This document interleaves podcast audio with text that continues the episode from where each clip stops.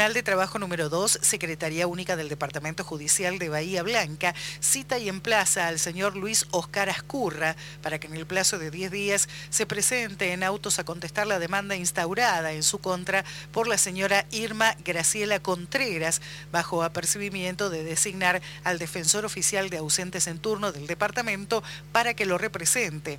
Asimismo, se intima al demandado para que en el mismo plazo satisfaga los créditos correspondientes a sueldo anual complementario y diferencias salariales conforme las diferentes intimaciones efectuadas.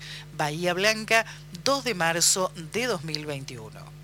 Yo no sabía que podía enfermarme de COVID en una reunión familiar con tan pocas personas y en tan poco tiempo. Yo no sabía que estando en el hospital en terapia intensiva mi familia estaba toda contagiada de COVID. No sabía que mi, compañero era positivo para COVID. No sabía que el susto persiste, eh, aún después de, del alta. Ahora ya sabes. Evitemos los brotes. Cortemos la cadena de contagio. Para que no te pase ni a vos ni a tus seres queridos. Hoy, más que nunca, cuidarte es cuidarnos. Argentina Unida. Argentina Presidencia. Hola, ¿cómo están? Soy Changos Pasiuk. Todos los jueves de 22 a 23 horas en Nacional 95.1. Vamos a hacer enramada. Nos vemos ahí, nos vamos a acompañar mutuamente. Abrazo.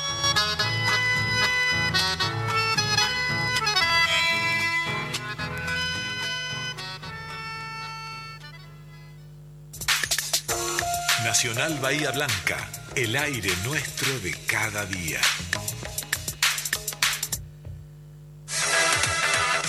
Radio Pública Nacional 95.1 FM. Je suis snob.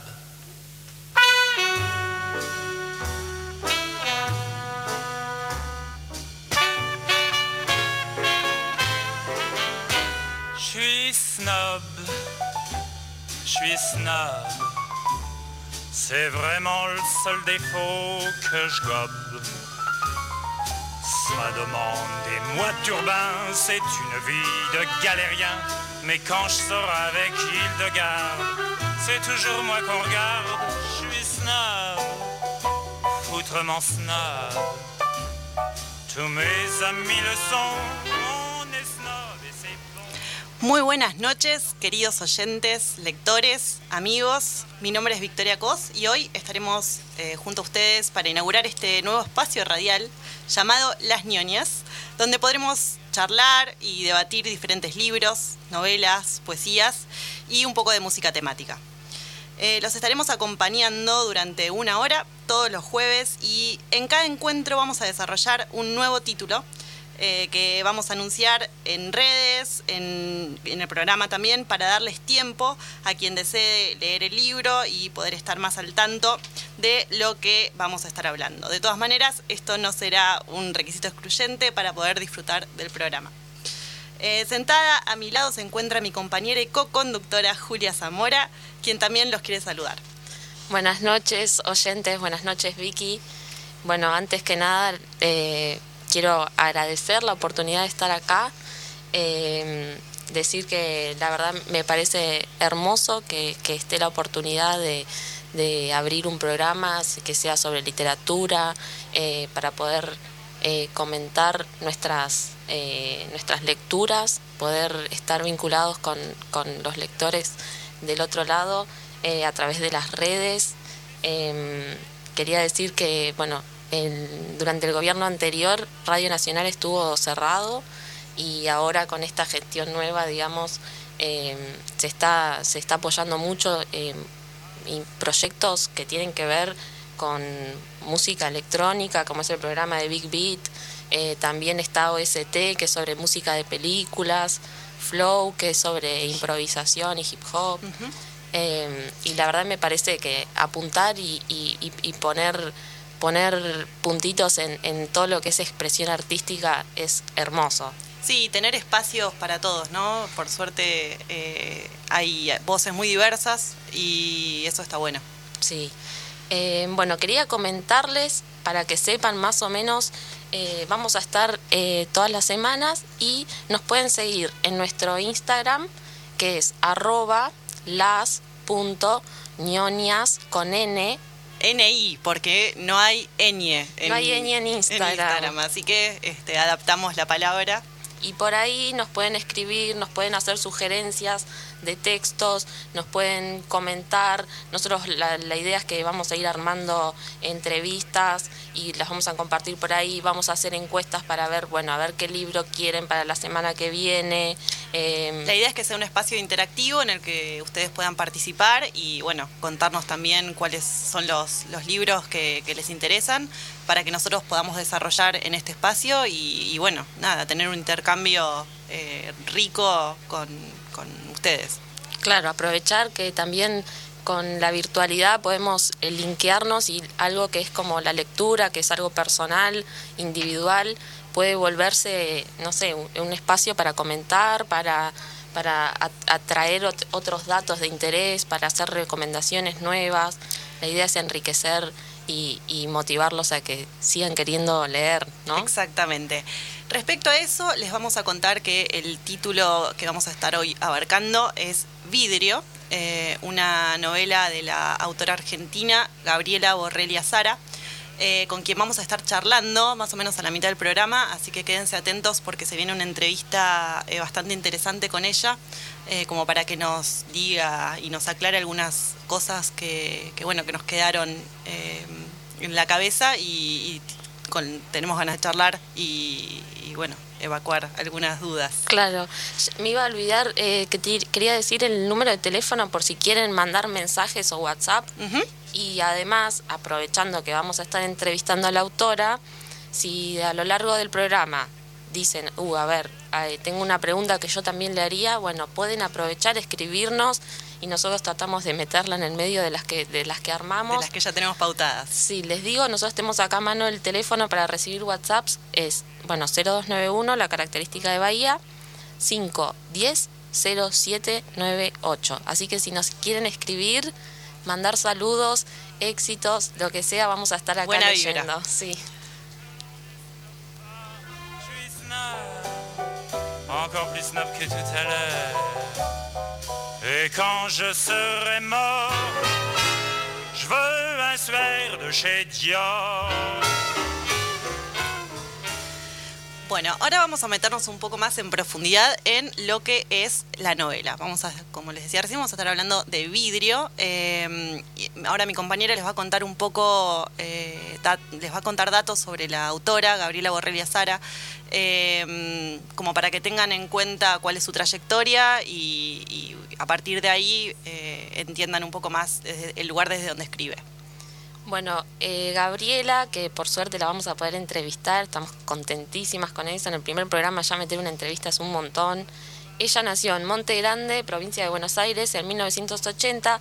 Es escritora, conductora de radio y hace eh, críticas de libros.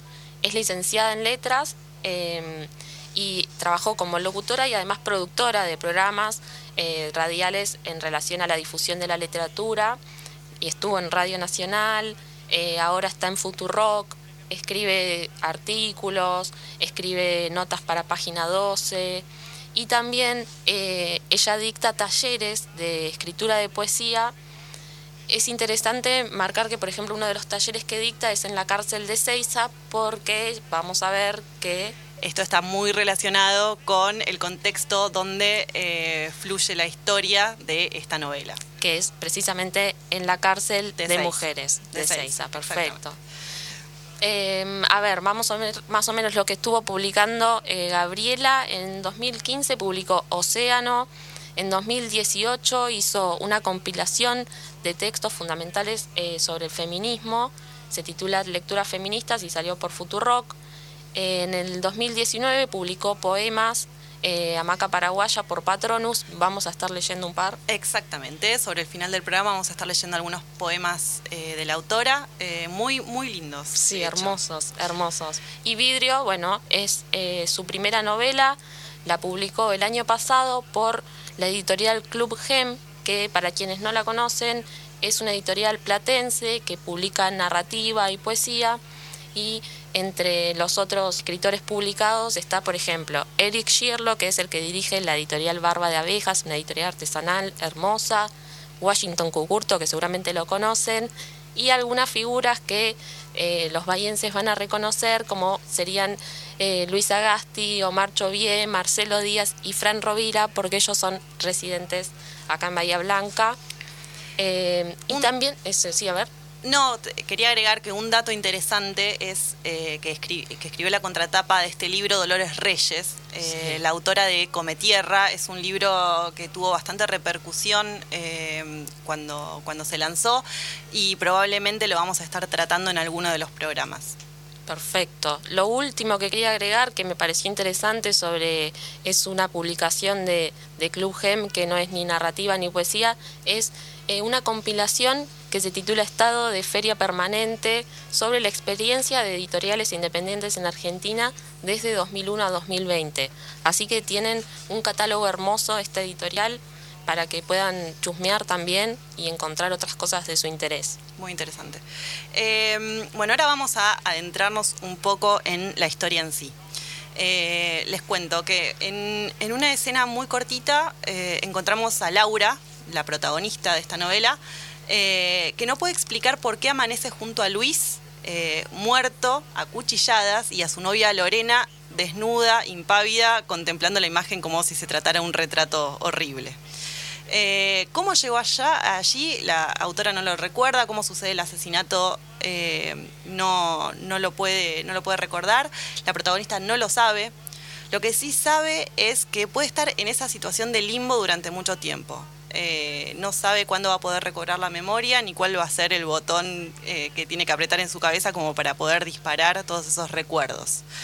Eh, en ese estado de amnesia, bueno, que le garantiza no solamente el encierro en la cárcel de Seiza, como les contaba recién que transcurre la novela, está recluida junto a 300 mujeres que la acompañan y en este sentido Laura se encuentra atrapada, está adentro de una estructura carcelaria que la oprime eh, y ahí hay una especie de dualidad porque ella está efectivamente encarcelada, pero además está encarcelada dentro de su propia mente eh, con esa especie de blackout y todas las represiones que no le permiten eh, esclarecer el hecho que la, lleva a, esta, a ese lugar.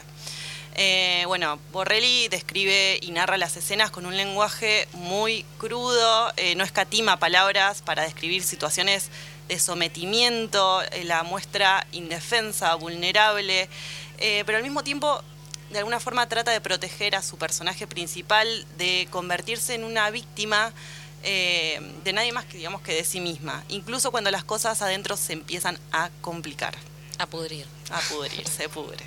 Yo quería eh, leer un fragmentito, puede ser. Sí, eh, para que más o menos veamos cómo empieza la novela, este tema de que no recuerda, que es una desesperación, imagínense en estar de repente en la cárcel, no acordarse por qué están ahí y algo que, que ella hace énfasis es que le queda un mes para recordar, hmm. que es el tiempo que transcurre hasta, digamos, la primera instancia del juicio. Y entonces ella eh, bueno, arma una serie de cosas a ver para, para poder ir recordando, para poder...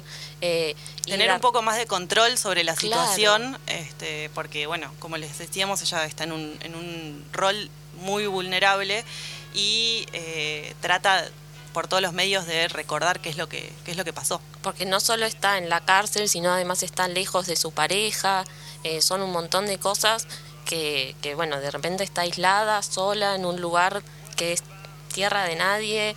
Y bueno, ella cuando empieza más o menos la novela dice, de acá en adelante 30 días para saber por qué había amanecido sin bombacha al lado del cuerpo degollado de Luis, con Lorena parada delante de la cama. Eh, Lorena es la, es la pareja de ella eh, y mantienen una especie de eh, poliamor con Luis. Los tres viven dentro de la misma casa y bueno, la, autora nos introduce en esta escena inicial donde ella se encuentra en una habitación con Luis que fue acuchillado y Lorena que se está escapando por una ventana. Le alcanza a ver el pie nada más. Es muy interesante esa imagen. Eh, nosotros también después vamos a hablar un poquito del tratamiento del cuerpo, esto de que su, última escena que recuerda es eso, un cuerpo degollado, un, un fragmento del cuerpo, un pie saliendo por la ventana y nada más. Es lo único que recuerda. Bien, viene picante. Viene esta primera parte. Vamos a hacer una pequeña pausa. Nos vamos a ir a un tema de Cumbia Queers. Se llama Isla con Chicas. Y bueno, lo elegimos porque nos pareció que podía eh... podía desprenderse capaz de, la cárcel de mujeres, ¿no? Un poco la cumbia que suena al menos en la, en la novela que hay menciones. Exactamente. Vamos con el tema. Anoche una mina en San Telmo me recomendó un lugar sensacional lleno de chicas bonitas. Yo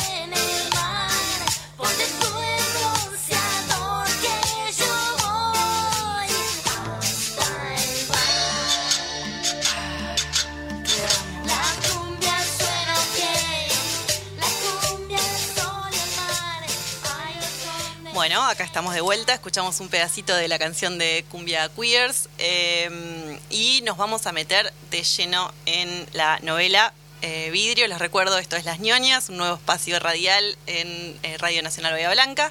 Vamos a estar eh, explicando, buceando un poco a través de la literatura.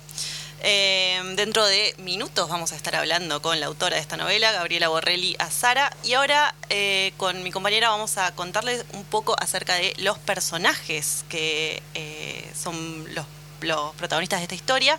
Como les decíamos recién, tenemos a eh, Laura, que es la protagonista, Lorena, que es su pareja, y Luis, que es pareja de las dos, digamos, ¿no? Claro. Ahí hay una especie de triángulo, Triángulo amoroso. amoroso.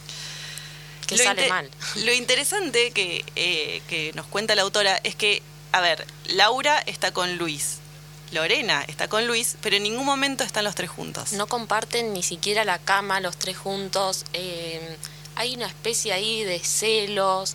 De hecho, inicialmente en la novela eh, la protagonista cuenta cuando conoció a Lorena eh, que andaban enroscadas, ni bien eh, de un lado para otro. Exactamente. Digamos que el factor alienígena que desembarca en esa historia de amor es Luis, que es el, último en incorporarse. Tal cual. Y eh, ahí menciona, ¿no? Eh, que desde que él llegó a la relación todo cambió, eh, su pareja estaba distinta.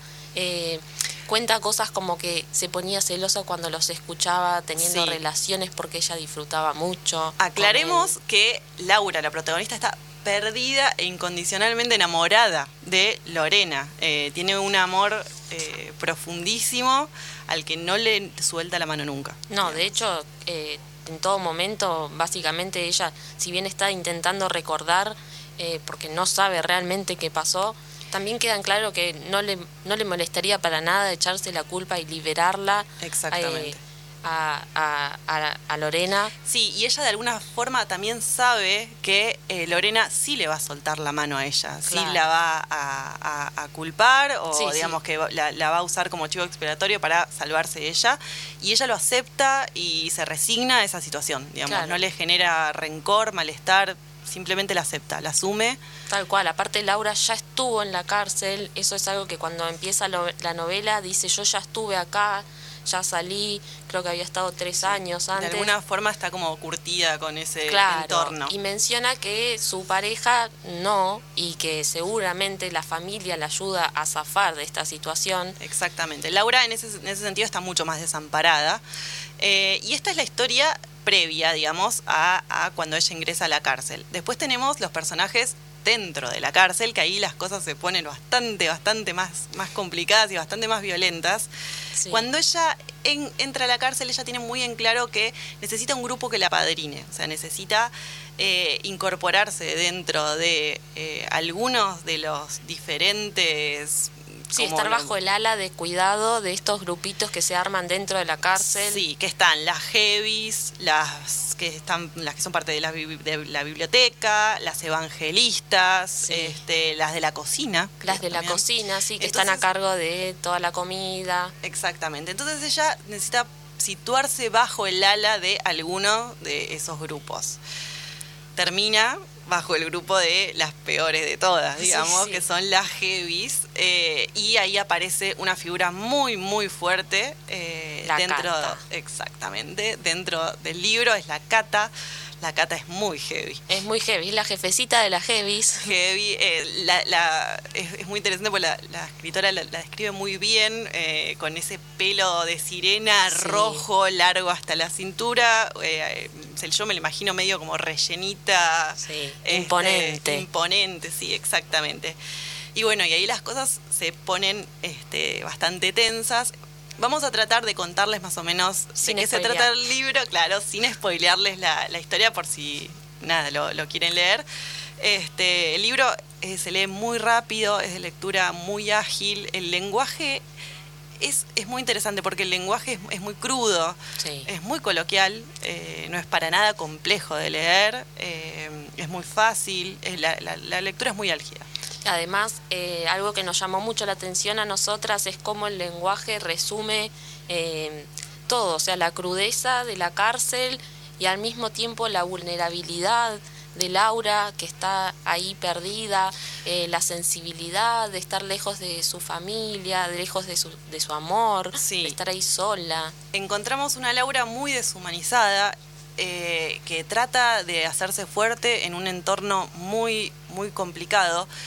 Eh, pero también la autora nos deja ver momentos de ternura, desliza en el, en- abajo de, de- de tanta violencia, eh, hechos, eh, detalles que, que, bueno, que, te, describen a la- al personaje principal como alguien muy sensible. Sí, es hermoso. Nosotras, de hecho, marcamos una cita que nos pareció que funcionaba un poco como síntesis de lo tierno y lo cruel de la novelita. Si te parece, lo, lo voy a leer, Sí. es muy cortita. Dice así, En un momento, eh, eh, no dice así, en un momento Laura va a la enfermería, ¿no? Y dice, la enfermera, me roza el brazo cálidamente y hace tanto que no siento un rozar tan lindo que se me cae una lágrima y me arde el tajo que tengo en el cachete. Es hermoso. Antes de esto le habían puesto una paliza, por eso tiene el, car- el tajo en el cachete. Sí. Pero cómo se mezcla todo ahí, ¿no? Lo, lo feo, pero también como su sensibilidad al, al contacto, al tacto, Sí. sigue estando ahí latente. Tiene, digamos que muchos condimentos. Eh, a ver, hay, hay muchos, muchas escenas eróticas. Sí. Hay, hay un- una especie de uso del lenguaje bastante vulgar. De hecho, queríamos leer El comienzo, pero no se podía. pero no nos animamos porque es muy fuerte, es muy fuerte. Eso, eh, para Aparte mí están está- nuestras abuelas escuchando. Saludos a las abuelas. sí, no podíamos. Eh, otro factor importante que nos, nos ayuda un poco a, a entender cómo funciona un- la, la cabeza de la protagonista es esta especie de manía que tiene ella con contar los pasos hasta llegar a determinados lugares. Como que de alguna forma ella trata de agarrarse de cualquier cosa que le permita tener control sobre algo en una situación en la que ella se siente totalmente indefensa. Tal cual. Eh, pensábamos nosotros cómo esto de eh, contar los pasos, además a ella le sirve para repasar el pasado también, porque en est- en e- es como un ejercicio de memoria, de concentración.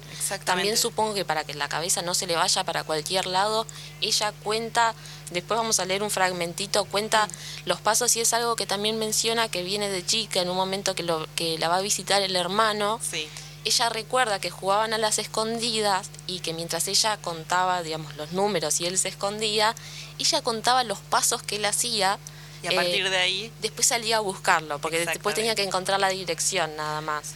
Eh, bueno, después algo también eh, bastante, bastante fuerte en la historia es el tratamiento del cuerpo, ¿no? Eh, cuando la revisan, eh, el recuerdo del cuerpo degollado de Luis, digamos, la, la autora lo, lo narra de manera muy... Sí, es cinematográfico casi. Exactamente, sí. Sí.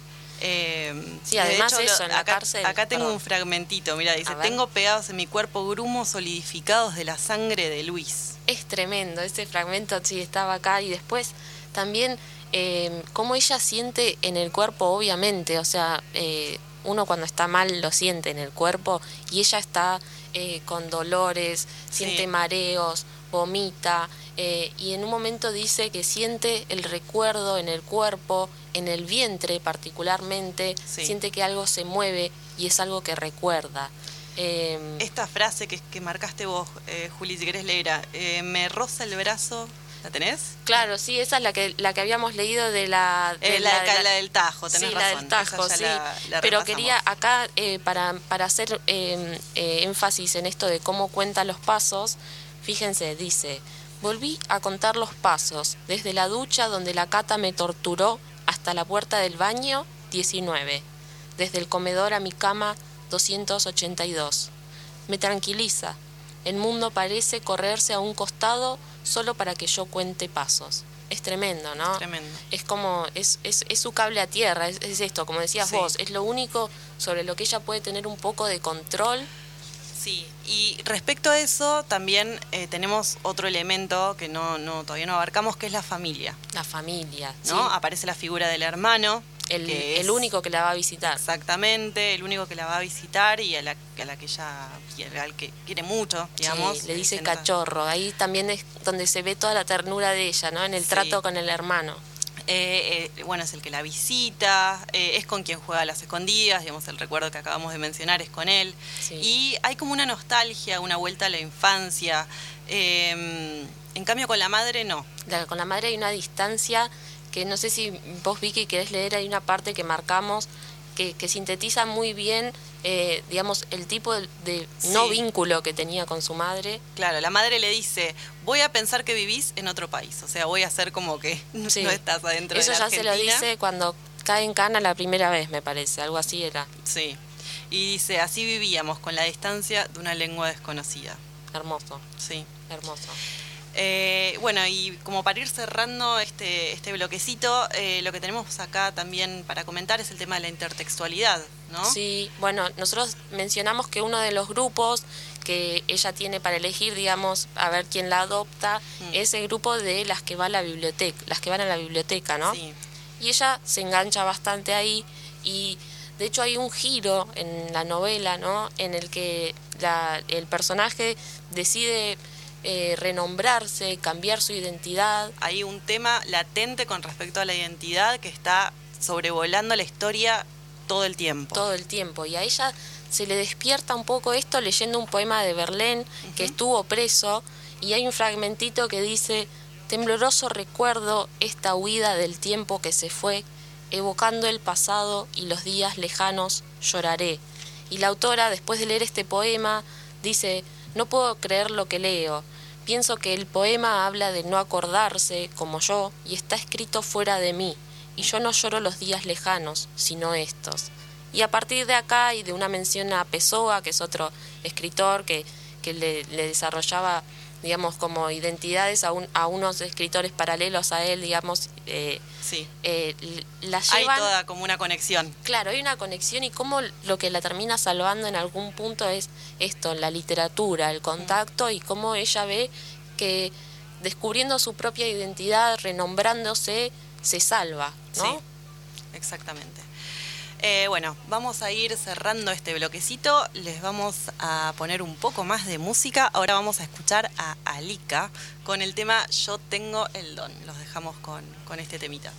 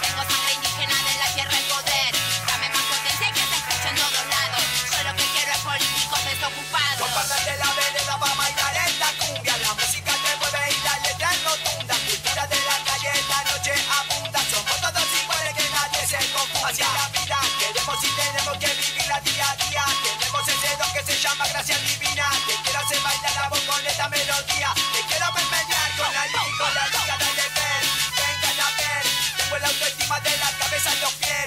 Dame más poder y que se escuche en todos lados. Yo lo que quiero es político desocupado.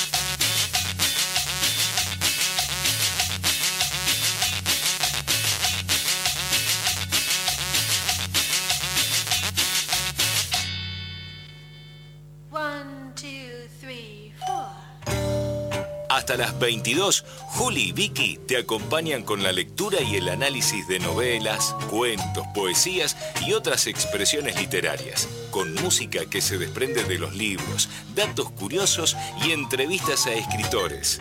Escucha a las ñoñas por Radio Nacional FM 95.1. Et quand la je veux un de chez Dior.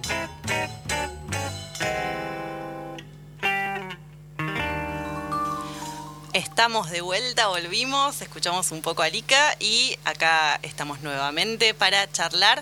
Tenemos en línea a la autora de esta novela, Vidrio, que estamos tratando de retratar de la mejor manera posible en este primer programa. Eh, eh, Gabriela Borrelia Sara. Hola Gabriela, ¿cómo estás? Hola, ¿cómo les va? Hola Virginia. Mucho gusto.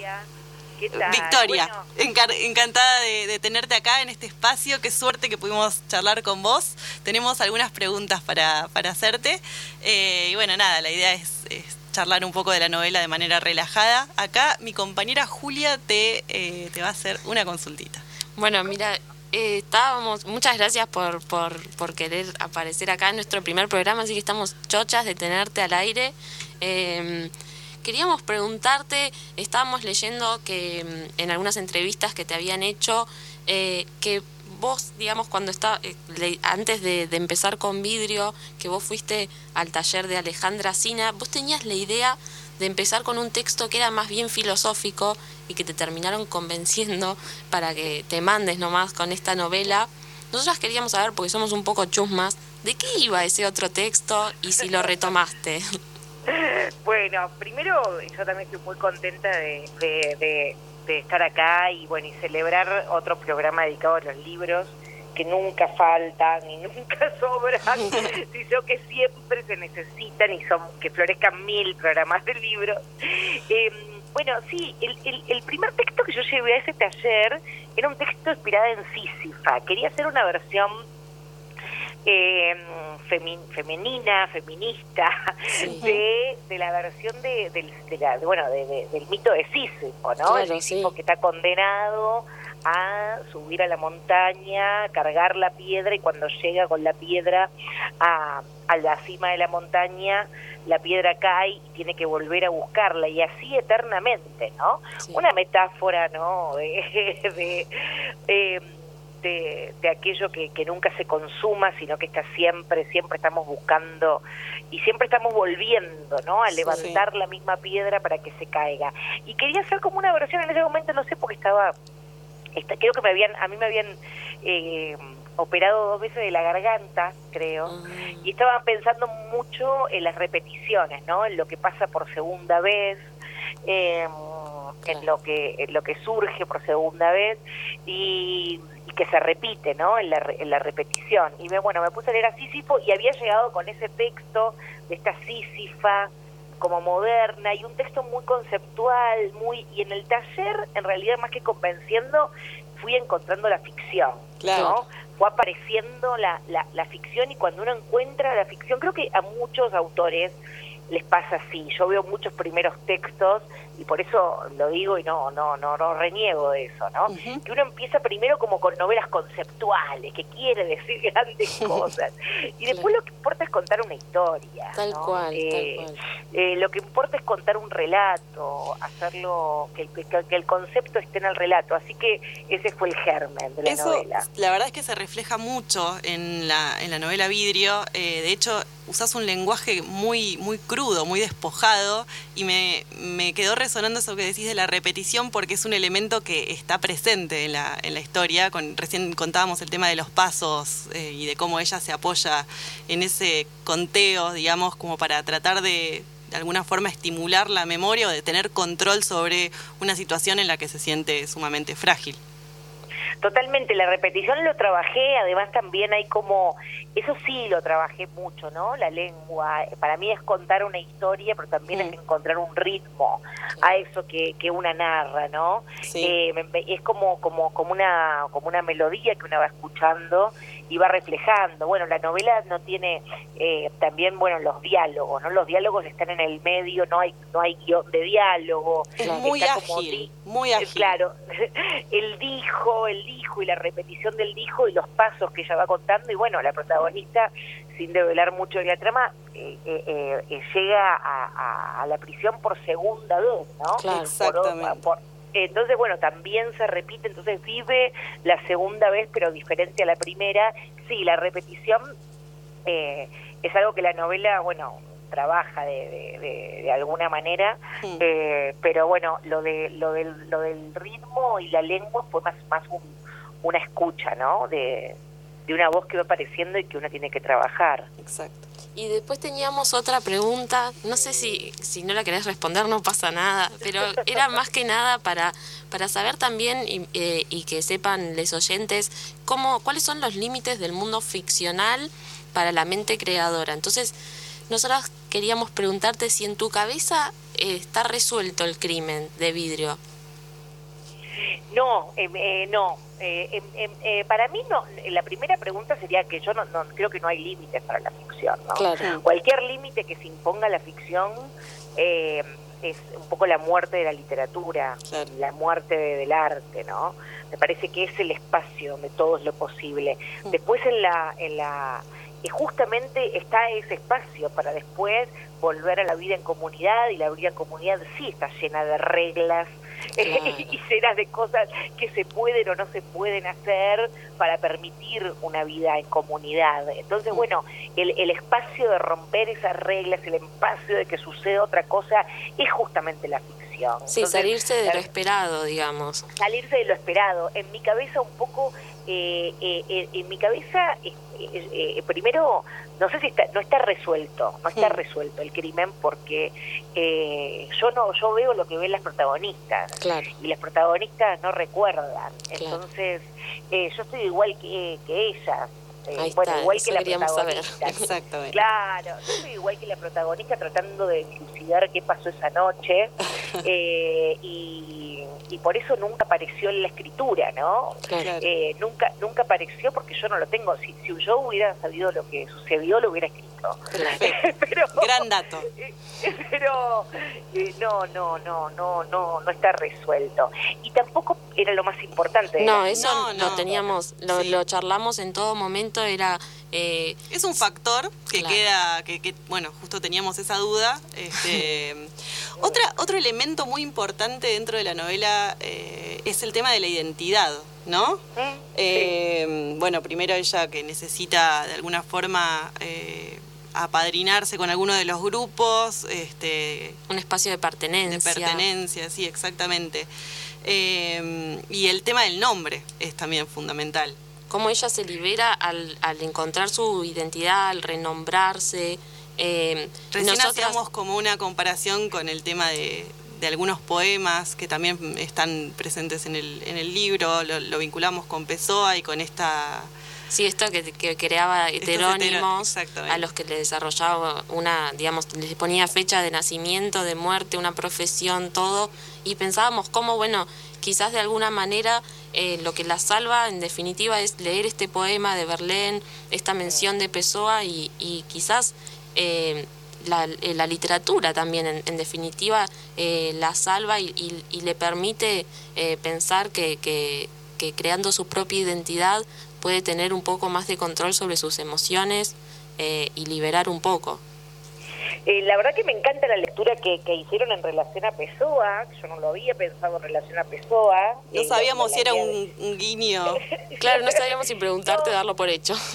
No, no, no, no. Eh, eh, eh, sí está muy claro lo de Paul Verlaine, ¿no? Sí. Claro. Eh, que, que, que ella lee el poema de Paul Verlaine y empatiza con Paul Verlaine porque Paul Verlaine también estuvo preso igual Claro. que ella. Y, pero me parece que es muy interesante la lectura que hacen de la identidad. Yo no lo había pensado. Sí, bueno, ella va construyendo una identidad. Sí. Eh, yo pensé mucho en los últimos años y mi militancia feminista, mi militancia LGTB, pensé muchísimo en el tema de la identidad y cómo se va construyendo la identidad y la soberanía de esa identidad, ¿no? Que, y creo que la identidad es una construcción al fin de cuentas, es una construcción que se hace por, por, por condiciones materiales de existencia, por, por, de- por elecciones eh, y, y- y- y por, por, por, por deseo que fluye a su lado, pero también hay condiciones y contexto social, ¿no?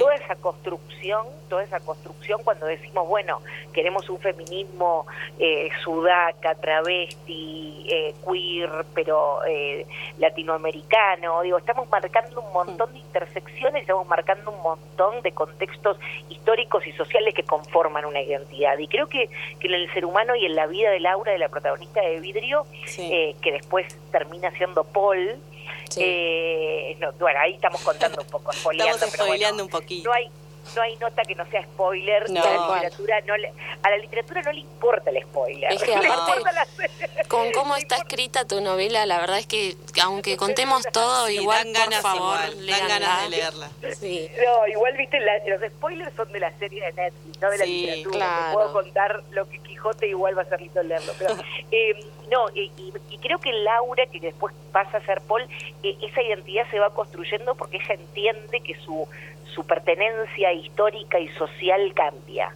Claro. Y, y entonces tiene que cambiar necesariamente ese nombre que le pertenece a otra vida, a otra que no fue ella, a otro cuerpo. Tal Sí, de alguna forma como que le suelta la mano a un yo más frágil, quizás. Sí. Bueno, sí, hay, hay, hay, hay, hay. Ella igualmente fuera, fuera de la cárcel era una mujer fuerte, Sí. eh, pero, pero sí, hay algo que ella se despoja. Yo creo que se despoja una historia familiar, ¿no? Sí. Y construye otra ahí adentro y arma otros parentescos y, y bueno, y el nombre eh, es, es, es, es, Y- el- es la marca de la, de la familia, ¿no? ¿Y se despoja del amor a Lorena también? Porque de alguna forma ella se niega rotundamente a, a- a soltarle la mano a, a- a ella, digamos. La, la acompaña hasta el final sin ningún tipo de remordimiento, de, de- de rencor, digamos. Claro. Yo creo que es lo único que no suelta. Es lo único que no, sí. Está muy enamorada, sí, ya es, es- está muy Incondicional. enamorada. ¿Sabés que te queríamos hacer otra pregunta? Eh, en relación a esto, comentamos un poco cómo la, la presencia de Luis viene a modificar un poco la relación entre Laura y Lorena, casi como una molestia, aparecen algunos pequeños celos. eh, y, y hay una mención de la protagonista de cómo, bueno, cuando lo conocen cambia todo. Y yo quería hacer una pregunta un poco polémica, quizás. Eh, si preguntar si matando al varón no, no hay una búsqueda de, de una suerte de justicia poética eh, para, digamos, enfrentar un poco lo, lo mal que la, la pasan las mujeres, las pasamos las mujeres históricamente. eh, si no había algo de eso. Bueno, es una lectura posible, eh, es una lectura posible. Yo no, no lo, lo- no, no lo pensé en esos términos, ¿no? Claro. Eh, Muy vengativo. En mi, en mi cabeza era muy vengativo No, todo. no, no, claro. Hay, sin duda hay una venganza, sin duda hay una venganza. Eh, hay, eh, hay una venganza ahí de algo que, que un varón le está sacando a Laura, eso es claro, Claro, ¿no? mm, sí. Eh, y, y, y- y en esa disputa gana Laura, me parece, en un sentido gana o pierde, ¿no? No se sabe. Eso también la novela. Puede ser una lectura posible. Eh, yo creo que igual la, la, la, la, la- la exploración acerca de, de, de las mujeres está más en las relaciones entre ellas, ¿no? Sí, totalmente. Eh, que quería explorar, por eso, bueno, aparece, los varones que aparecen, aparece, bueno, Luis, eh, aparece el hermano de Sí, ella, el abogado, Santiago, sí. eh, Santiago, eh, y, y- como que son... Súper eh, secundarios en algún punto. Exacto, Mm. ¿no? Se está, me parece que se juega, y también en, en la relación de ella, Luis viene no a ser un personaje secundario, pero a, a, a romper algo. A ¿no? molestar, sí. Sí, sí. Vos lo odias y me parece... Sí, sí. me encanta igual tu lectura, ¿eh? Me- me- tu lectura Rompamos todo, matemos Lo al tiene varón. Entre cejas, lo tiene entre cejas mala. Tu, tu lectura Riot me encanta. Sí. Estoy con esa lectura Riot que es muy posible en la novela también. Tengo una consulta cambiando un pelito de tema. Eh, la contratapa del libro la escribe Dolores Reyes. ¿La elegiste vos? Sí, yo se lo pedí a Dolores. eh, eh, Dolores la conozco hace muchos años, hemos compartido muchas noches de charlas sobre literatura, eh, sobre poesía. Yo esperé muchísimo su Cometierra. Uy, decile, Eh, lo vamos a tratar y la vamos a estar llamando, así que anda avisándole que nos haga un lugarcito. Yo esperé mucho su Cometierra y bueno, y me parecía que quería que ella leyera la novela Sí. eh, y tener y que, y que Dolores formara parte de, de la novela, pero Claro. por por fana de Dolores, ¿no? Todas, todas Eh, somos fanas de Dolores acá. por, por fana por fana de Dolores, pero sí, la elegí yo y al editor, a Francisco le pareció perfecto y me encantó lo que escribe Dolores, lo, Sí. que, lo, lo que dice ahí de la, de la palabra como un arma, Hmm. eh, que, que es una idea de, de, de González Tuñón que ella trae a, a la narrativa que me parece hermosa. Sí, es muy linda la, la contratapa. Eh, bueno, no te molestamos más, ya no, si querés te, te vamos dejando tranquila. Te agradecemos muchísimo, muchísimo que nos hayas dado esta oportunidad de charlar con vos eh, y realmente nos encantó tu, tu novela, la disfrutamos muchísimo eh, y bueno, esperemos estar, eh, estar haciéndole justicia acá en, en este, en este primer programa. Toda, toda novela lo único que necesita es lectoras y lectores. Así que Bueno, la verdad esperemos que, bueno, desde este espacio estar contribuyendo a, Total. a esa situación. Bueno, Gabriela, Victoria, muchísimas gracias. No, gracias a ustedes y bueno, mucha suerte que sea un programa muy largo y muy fructífero. Muchas gracias. Te mandamos Gracias. un, un beso enorme. Bueno, acabamos de hablar con eh, Gabriela Borrelia Sara, la autora del libro que estamos tratando, que se llama Vidrio. Eh, una charla súper interesante, ¿no es cierto? Increíble. Yo creo que tendríamos que poner una musiquita para procesar todo Sí, esto toda la antes, información. antes de hacer el cierre del programa. Sí. Eh, Ahora, ¿qué tenemos para escuchar? Tenemos para escuchar Tomasa del Real, La Vampira. ¿Vamos con ese? Vamos.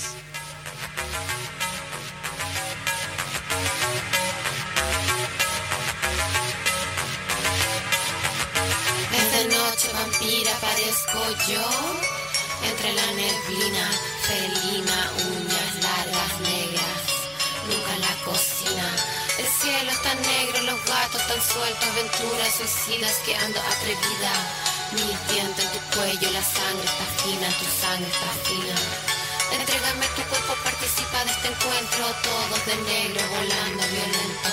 Rosas rojas encima de mi cuerpo en pelota, el cielo explota.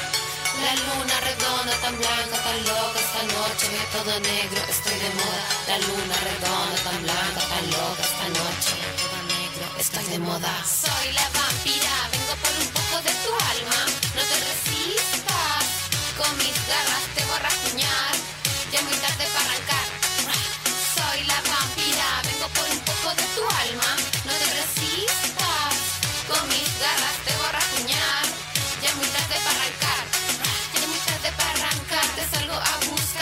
dónde vivir, mejor que te preparí, ni con el collar de ajo yo me alejo. Tanta magia te dejo perplejo, no seas pendejo y deja que te muerda. Súmate pronto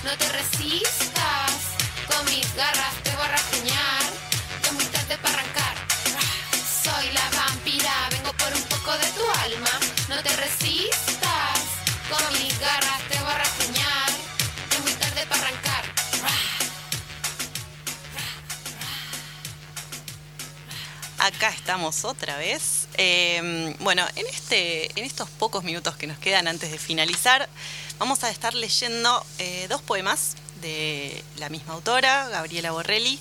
Eh, voy a iniciar con el primero, se llama Holter, y dice así. Sufre un mal en el corazón. Ni un electro puede leerlo, ni un holter dar cuenta. Es un latido intenso que empieza con tu nombre y termina dibujado en tu antebrazo. Un dibujo sin forma, un mal sin síntoma. El holter marca el recorrido, hora por hora, minuto a minuto de un ritmo. Después de una línea sinuosa, una pirámide que emerge. A esta hora, ¿qué estabas haciendo?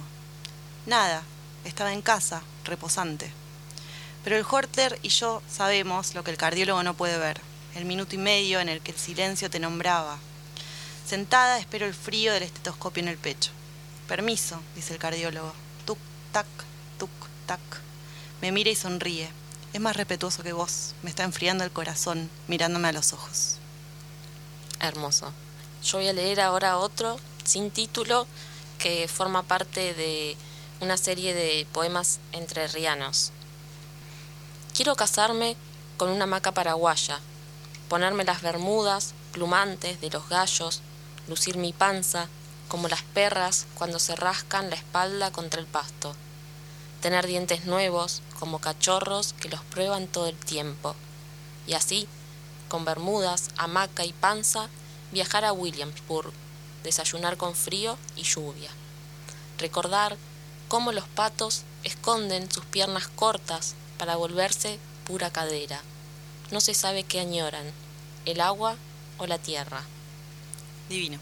Son Me hermosos. encanta. La verdad que los dos me, me Pueden encantan. encontrar algunos en internet eh, y leerlos y disfrutarlos. Mm. Y ahora que vamos a comentar lo de la semana que viene, ¿no? Vamos a comentar los títulos de la semana que viene. La semana que viene vamos a viajar a Japón. O sea, Especial nos, de vamos, Japón. nos vamos a Japón. Eh, vamos a estar vamos a estar reseñando en realidad dos títulos eh, que tienen, creemos nosotros, un fondo bastante similar eh, que, que está presente en varios títulos japoneses.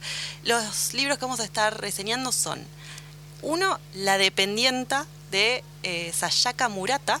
Eh, es un libro que está circulando hoy en día bastante en redes. Está muy bueno, se lee muy rápido, es de, fácil lectura.